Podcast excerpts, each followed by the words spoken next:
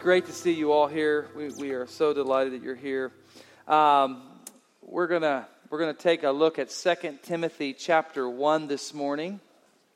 So it's Mother's Day, and we're so blessed to have uh, all you wonderful ladies in our in our church. And I wanna I wanna just say this morning, and I wanna get something right out on the front edge, get it on the table, so we can get it off the table and we can go on. But I understand.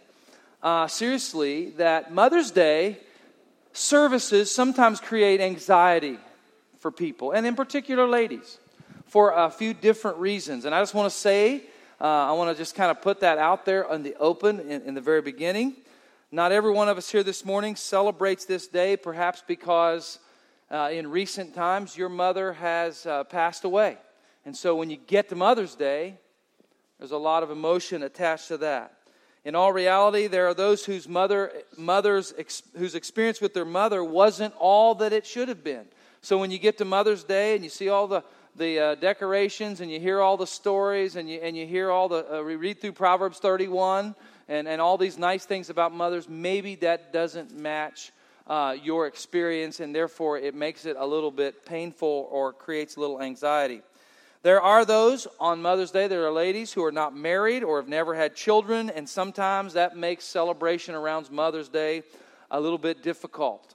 And then sometimes Mother's Day is difficult because it reminds someone of your own mistakes as a mother.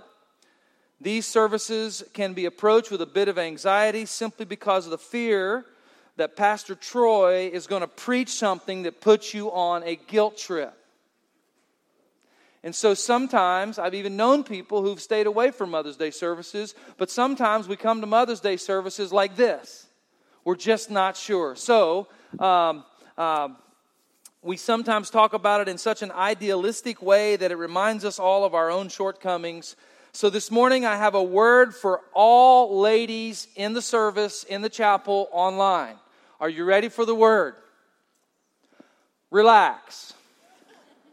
Everybody turn to a lady near you and say, relax. This is going to be good by the grace of God. Our desire today is to give back a little bit of the well-deserved honor that you ladies earn on a daily basis. We are blessed. God knew, you know, we, another reason why this gets more and more difficult is because our culture is changing and gender distinctions are being erased and blurred, and it just makes it, but I want to tell you, we're going to celebrate womanhood and motherhood this morning. God knew what He was doing when He created them, male and female. Amen? You ladies are amazing blessings in our life. You remember, the, you heard the story maybe of a little boy who went to bed. He called his mom from his room and said, "Mommy, I want a drink of water." She tells him, "No, it's time to go to bed." Five minutes later, "Mommy, I want a drink of water. It's time to go to bed." Five minutes later, "Mommy," anybody ever had this happen before? "I want a drink of water." She says to him, "If you ask me for a drink, or, drink of water one more time, I'm coming in there and I'm going to spank you." Five minutes later, "Mommy, when you come in here and spank me, will you bring me a drink of water?"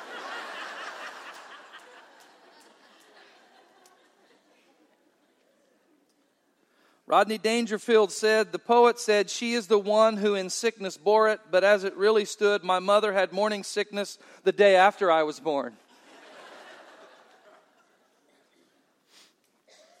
I want to go on record this morning and say that godly women are becoming more and more a rare breed.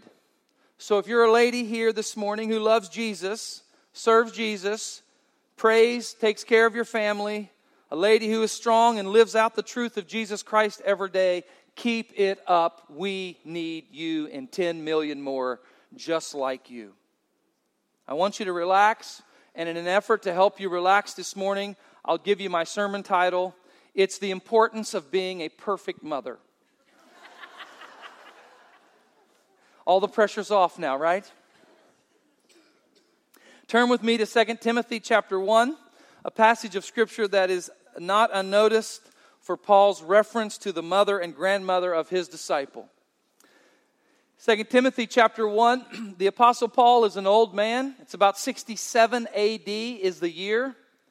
Paul is uh, about ready to die.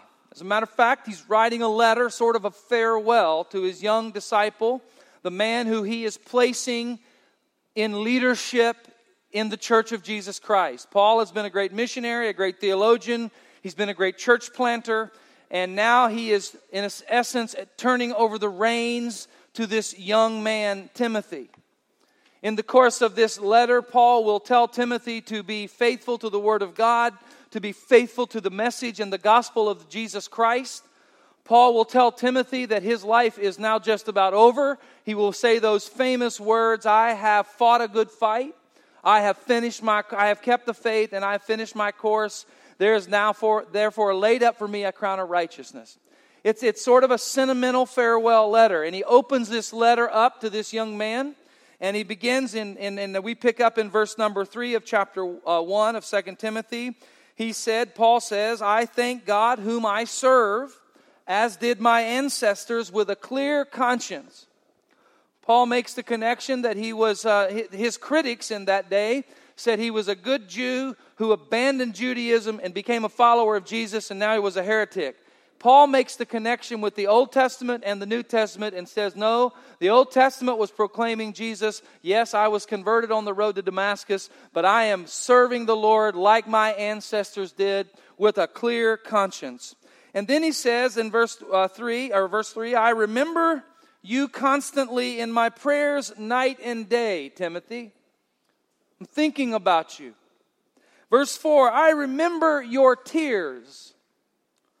I long to see you, that I might be, I may be filled with joy." I really, Timothy, it would do me so much good if I could get out of this prison and just spend another day with you. But I'm thinking about you, and I'm praying of, praying for you night and day.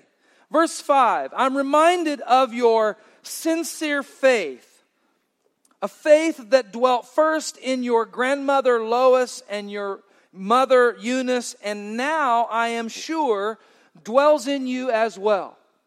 Verse five is interesting. As Paul is going down and open, opening this letter, but going down sort of a sentimental remembrance, he says to Timothy, "Man, I remember your mom and your grandma." And what a powerful instrument they were in your life.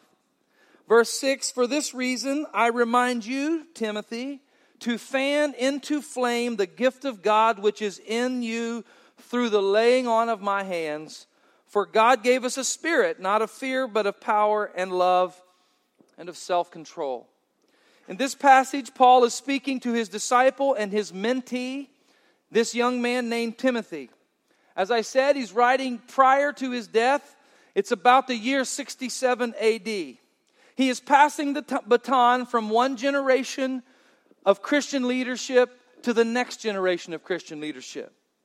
He does something very interesting in his opening remarks when he recall when he recalls the faith and the example of Timothy's mother and grandmother. And he refers to it as an example and, a, and the model for this young leader that was going to take leadership in the early church.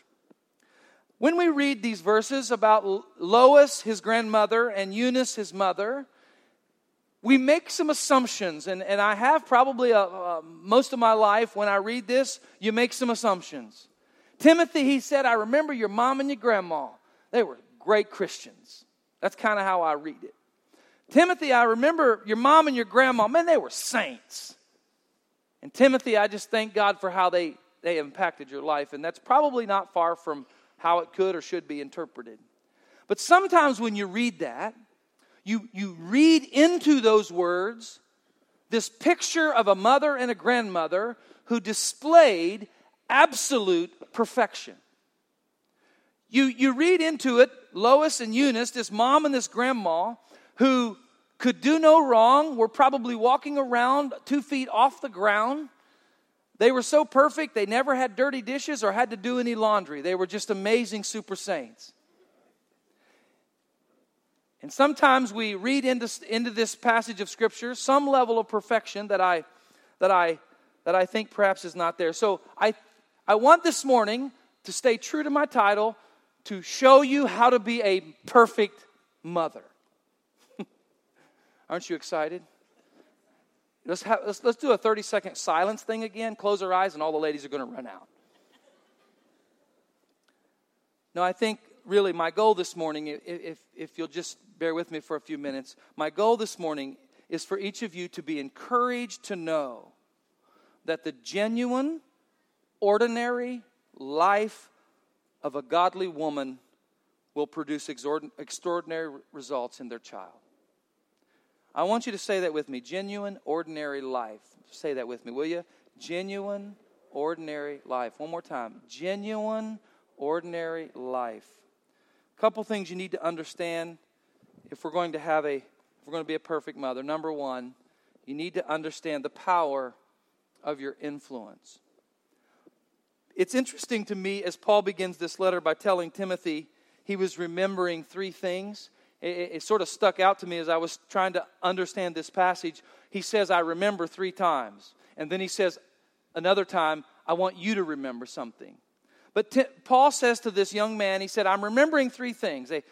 I remember Timothy. I remember you. He's thinking about you. I'm thinking about this young man that I had mentored and led around and, and traveled with and, and anointed and ordained and, and put in charge of. I'm remembering you. I'm sitting here in this jail cell. He was, he was not far from his death. And he said, I'm sitting here in this jail cell, and I'm remembering you, Timothy. And no doubt Paul's heart was moved with emotion. Secondly, he said, I remember your tears. I remember your tears. And we don't know exactly what Paul is referring to, but very likely Paul is referring to an occasion. If you go to the book of Acts, which we won't for the sake of time this morning, if you went to Acts chapter twenty and you went down to the end of chapter twenty, you would find Paul and a group of elders from the church at Ephesus, of which Timothy would have been a part. And you'll find them kneeling by the seashore as Paul is getting ready to get on the ship and go back to Jerusalem. And, and as, as they are kneeling on the sea, they're weeping together because they knew they would never see Paul's face again.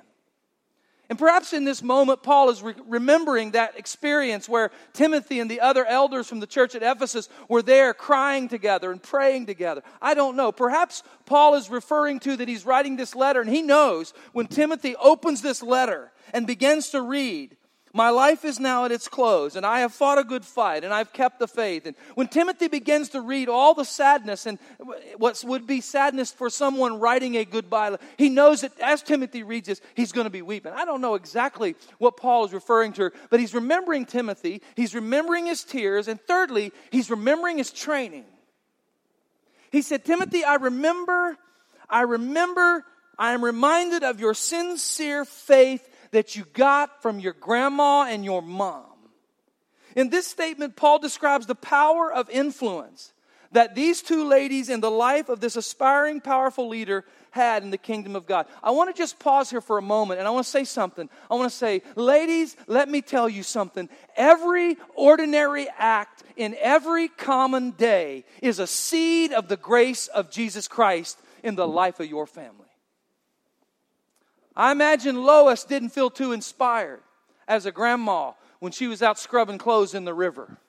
Or Eunice didn't feel too inspired as a mother of young Timothy as she was out doing her chores, which would have been immensely difficult in that day and time.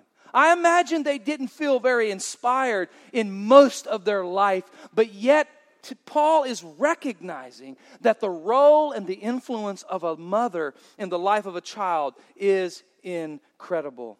It's interesting to me that in that day, sixty-seven A D, how many years ago is that? However many years ago that is, you do the math. A Middle Eastern culture, women were not considered to be as valuable or as important as men. As a matter of fact, a, a woman's testimony in that culture was half the value of a man. So you needed two women to testify against one man. And yet, Paul does what Jesus has done so many times. He shows the value and he adds value in the midst of a culture that was totally misogynist in many ways. Yet, Paul says, I, he doesn't mention his father, he doesn't mention his grandfather. He said, Timothy, and I want you to know your mom and your grandma had a powerful influence in your life. If Paul could say that then, certainly we can say that now even more. Paul do, does what Jesus, his Lord, had done and goes out of his way to add value to women, and this, in this case, a mother and a grandmother. Paul places a great deal of credit for the life and ministry of Timothy at the feet of two ordinary women who understood how powerful their influence was on Timothy's life. Not probably while it was happening, but it's certainly in the future. Listen to what Paul says to Timothy in chapter three. This is what he says to Timothy. Long before, this is not what he says, let me say this, and then I'll tell you what Paul said. But long before Timothy sat at the feet of Paul, he was sitting on the lap of his mother and grandma. And he, had he never sat under their training, he would have never been the man ready for what God had in store for his life under the teaching of the Apostle Paul. In Second Timothy, this is what Paul said to Timothy. He said, listen, I know how from childhood you have been acquainted with the Scripture. Long before I came along, Timothy, your mother and your grandmother were training you. He is describing how Lois and Eunice had understood the importance of training and teaching by example of this young Timothy. Timothy was learning in the ordinary environment of a home with a mom and a grandma. So you, how to be a person, you got to understand, you're powerful. Your influence is enormous. Is it Abraham Lincoln that said the hand that rocks the cradle rules the world?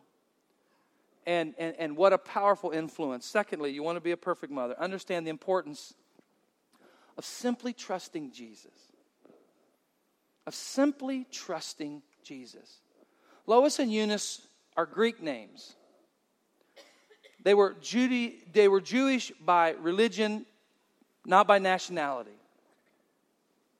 But somewhere in the course, perhaps as Acts, Acts chapter sixteen shows, it was under the ministry of the Apostle Paul when he came into their town, and, and these practicing Jews, these faithful Jews who were committed to the life of Judaism, they hear the message that there's a Jew who has come, and he's the fulfillment of the Old Testament prophecy. His name is Jesus of Nazareth, and if you will put your faith and trust in Jesus, he will change your life and give you eternal life, and he will bless your family. Somewhere, I don't, I would love to know the conversion story of Lois and Eunice, but I do not know. But what I do know is somewhere, somewhere in their life, Paul doesn't talk about their education. He doesn't talk about their wealth. He doesn't talk about their beauty. He doesn't talk about the decorations in their house. What does he talk about? They simply loved and served Jesus.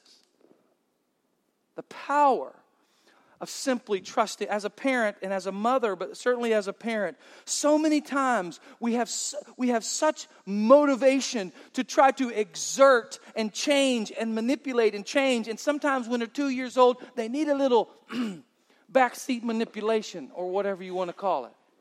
But as a, as your children grow, we we we want to we want to. But there comes a point that, as Lois and Eunice discovered, they first trusted and followed Jesus, and then Jesus helped them train and raise their child. There's something so powerful. It wasn't in their religious practice that led Timothy to Paul. It was in their faith in Jesus Christ. Paul calls it sincere faith. Their decision to simply walk in trust with Jesus Christ changed their lives, but also made them capable of leading this young man who would be the leader of the church. What a powerful decision. The world presses in, ladies, with a million expectations. If you have genuine faith in Jesus, if you are trusting in him, can I just tell you, you've made the greatest decision of all on behalf of your kids. Thirdly, if you want to be a perfect mother, understand the grace that is available in your challenges. So this is the interesting part for me. The Apostle Paul, as I said a moment ago, doesn't mention dad or granddad. He mentions mom and grandma, which indicates that the dad and the granddad were probably both, but were either unsaved or absent. Probably both. At this time, we, we believe, according to Acts chapter sixteen, they, Luke knew seemed to write more about this family than Paul did, but in Luke, in Acts chapter sixteen, Luke tells us that the father was still a Greek. In other words, he hadn't converted to Christianity. So, so Lois and Eunice, Eunice's husband was unsaved. Eunice was a Christian. And yet she raised up the young leader for the whole church of Jesus Christ. Can I tell you this morning, ladies? You don't have to have a perfect home situation to make a magnificent difference in your children's lives. There is grace enough for every circumstance. Probably his dad had passed away by the time uh, of this writing. There are certainly many great dads in the Bible, and you'll hear about that in about a month from now. But here, it's mom and grandma that take center stage. Someone asked me after the first service this morning, one, one grandfather said to me, "Can I at least get a participation trophy?" Not today. So many wrestle with the reality that they are deficient in some area in their home. My husband isn't this, or I'm not that, or I wasn't that. And somehow this deficiency, the devil comes in and tells you that this deficiency is going to prevent your children from being all that God wants them to be. To the moms who are doing it alone this morning, can I tell you God is with you? And you can raise a mighty leader in the kingdom even if you're a single mom, even if you're the only parent who is walking with Jesus. One writer said, maybe Paul knew something that we overlook. Perhaps the writer of so many New Testament books understood while any of us, man or woman, can impact a generation, it is often mothers who create generational change. There is nothing so powerful as a believing mother who is trusting in the grace of God. My parents are both wonderful Christian people, but both of them came from homes where the mother walked with the Lord and the father did not. God has got grace for every circumstance in your life. Let me wrap this up and get to the real reason I preach this sermon. You know how it is when you when you're preparing a sermon. I'm sure all of you know this. Uh, you kind of have you know where you're going, and then you have to map, map a course, and the course sometimes becomes longer than the destination. You know what I'm saying? So this is really why I wrote this sermon this week, is right here. All right, number four. Understand that perfection doesn't mean perfection. I was interested when I began to study this passage of Scripture. He said, I want you, there was a couple things about the way he said it that really intrigued me. Paul said, I, I, I, I'm remembering your tears, I'm remembering you, and I'm remembering your sincere faith. And I wanted to know what he meant. I'm remembering your sincere faith. He said that first was in your grandma, then it was in your mom, and then he said something interesting to me, because this is going to be the leader of the church. He says, I remember your sincere faith, it was in your mom and your grandma, and I hope it's in you now. It's an interesting. So I, I did a little start digging around. What he, what was he, what was he commending Lois and Eunice for? And and really, the word sincere only appears in the New Testament six times. And and it's not a word that means perfect faith. It's not a word that means faith of absolute perfection and maturity. It's not a word that means these were the superest, super, super, super, super saints that had ever lived. Here's what the word means: not a phony. They were genuine. Perfection doesn't mean absolute perfection. Here's what perfection means in this case. Sincere means that you are just being, by the grace of God, who God created you to be, even with your faults and failures. Lois and Eunice weren't absolutely perfect. They didn't fly around three feet off the ground. No, I'm sure they had bad days. I'm sure they had to apologize to their kids. And I'm here to say, and I'm not excusing sin. I'm not excusing rebellion. I'm not excusing anything. Mom, I'm here to tell you, it's okay to be imperfect. Just don't be phony. Have no hidden agendas. The word means it's the opposite of acting the part or simulation or impersonation. Lois and Eunice were just genuine people who loved the Lord, and their faults and failures were just a part of who they were. That's why, as a matter of fact, there's pretty even significant evidence that Paul is referring to their faith even before they came to Christ, because he refers to his own faith in his own family way, way, way back before Christ. He said, I have a clear conscience as my ancestors did. And then he says, your, your mom and your grandma have this not a phony faith. They just, they're just straight up. They love Jesus. And they're just who they ought to be. And you know what? I just want to I just want to encourage you, ladies, today. It's okay to be imperfect. Two things are rampant today as ever before in history. The pressure of perceived perfection. man, before Facebook and social media, how did we know what you fixed for breakfast? And as a pastor, I happen to just know this. I just know this is a real thing. How many of us just put our dirty laundry piles on Facebook? Oh, not many, do we? You know, we get it all neat. We light a candle. We get the steam coming off the off the cup of coffee, or we go Photoshop it in. We get a sunset in the background. We put a Bible verse on it, and we post it. And by the time anybody sees it, there's a pile of laundry this tall, and the kids are running around with a snotty nose, and there's dirty dishes in the sink. And I'm not saying, I'm just, what I'm saying is, is they tell me that it's more than ever this sense of comparison and perfection. And we have this pressure that I'm not as good as somebody else. Because look at them. You know, they're, they're reading, their, they must be reading their Bible to their children twelve hours a day. No, no, no. They do that for thirty seconds, and they sit in a pile of laundry and eat Doritos the other twelve hours. Okay? It's just the way that game is played. Mom, I want to encourage you this morning. Paul wasn't talking about being absolutely mature. He wasn't being this mystical, spiritual person that floats around. He's talking about a woman who loved Jesus. Her heart and her trust and her faith was in Jesus. She wasn't perfect. But she wasn't phony. She wasn't a, an impersonator. The, the Greek word for sincere is, is six times in the New Testament. You know what? If you know how to pronounce the Greek word truly in, in, in, in for this word, it's hypokritos. What English words do you think we get from that? Hypocrite, but it has the suffix on the or the prefix on the word that means not a hypocrite. Perfection doesn't mean that I have to attain. The devil has discouraged more ladies in their in their walk with God because they feel like they're not as good as somebody else. Listen, the best mother for your children is the most authentic you. Just let the Holy Spirit lead your life. God, if God wanted your kids to be under somebody else's roof, He'd have put them there. He gave them to you. If God wanted your kids to have a different personality in a mother, he would have, he would have gave them to somebody else. But He thought you were the most well-equipped person to train and raise those ki- children. Just be the best sanctified version of you that you can possibly be. Amen? I have a wonderful mother.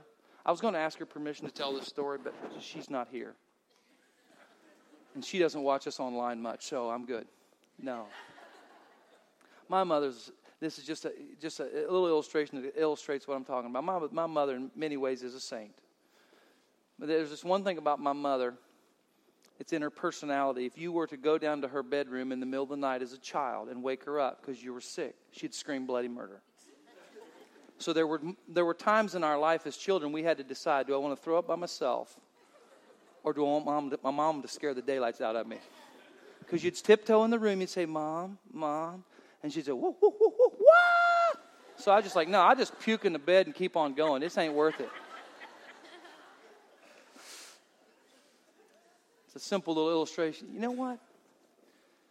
The best mother for your child, just be you.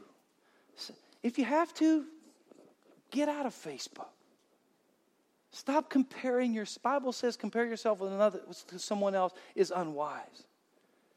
Don't, don't, don't try to live up to some perception of perfection. Be genuine. Let me say this and I'm going to be done. Finally, if you want to be perfect, understand it's your job to light the fire. It's their job to fan the flame. Interesting to me, the Apostle Paul says in these verses, he said, I'm reminded of your sincere faith that your mom and grandma had. And now, he said, I'm sure dwells in you as well, Timothy. You be like them. Then he says something else. For this reason. For what reason? Because of the sincere faith that you got from your mom and dad. Now, Timothy, and he turns and he starts telling Timothy to remember something. I want to remind you, you fan the flame that you got from them. And I want to just let some other ladies off the hook this morning. The devil likes to beat parents up, but particularly mothers up, because you have you feel like you have to own every mistake of your adult child. And you don't. Your job, Lois and Eunice, they lit the fire in him. And then Paul said to Timothy, Timothy, you fan the flame. For the reason that you received this from your parents, from your mother and your grandmother, now you fan the flame of the gift of God, which is in you by the laying on of hands, which he's really talking about the Holy Spirit. And here's the reality. Let me just say this quickly to, to, to mothers with grown children. Stop letting the devil tell, tell you that when you gave them cream of wheat and they really wanted oatmeal, you ruined their life. Right? And let me say something else, and I just feel inspired to say it, so I'll say it. Stop letting your kids tell you that. You, you light the fire, and you pray they fan the flame. Amen? I, ha- I have sit with, with, with I have sit with many people and heard them say these things. Every one of us, every one of us who's ever been a parent for a second has things we would do different. Am I right, parents? Stop letting the devil use that as a tool to discourage and defeat you. You, you walk with Jesus, you follow Jesus, and you pray that the Holy Spirit of God will fan the flame in them. Amen. So here's your here's your here's your uh, here's your departing words. Lighten up on yourself, ladies. Your circumstance doesn't have to be ideal to make a great story. Eunice and Lois show us that. Secondly, stay at it. Faithfulness today is more powerful than failure yesterday. Did you hear what I just said? Faithfulness today is more powerful than failure yesterday. Stay at it. Thirdly, be genuine. The real you is better than a fake someone else. Trust Jesus. Seek God. Obey God. Put your faith in Christ. Be a prayer warrior. Pray for your kids. Trust in the Lord. Wait on the Lord. Live the life, a godly example. Your, your days of influencing your children don't end when they turn eighteen and go out the door. Your days of in, influencing your children end when you and they are in eternity. Because even after you're gone, your life will impact them. Just keep living for Jesus. Just keep staying faithful to Jesus. Just keep being obedient to Jesus. Amen.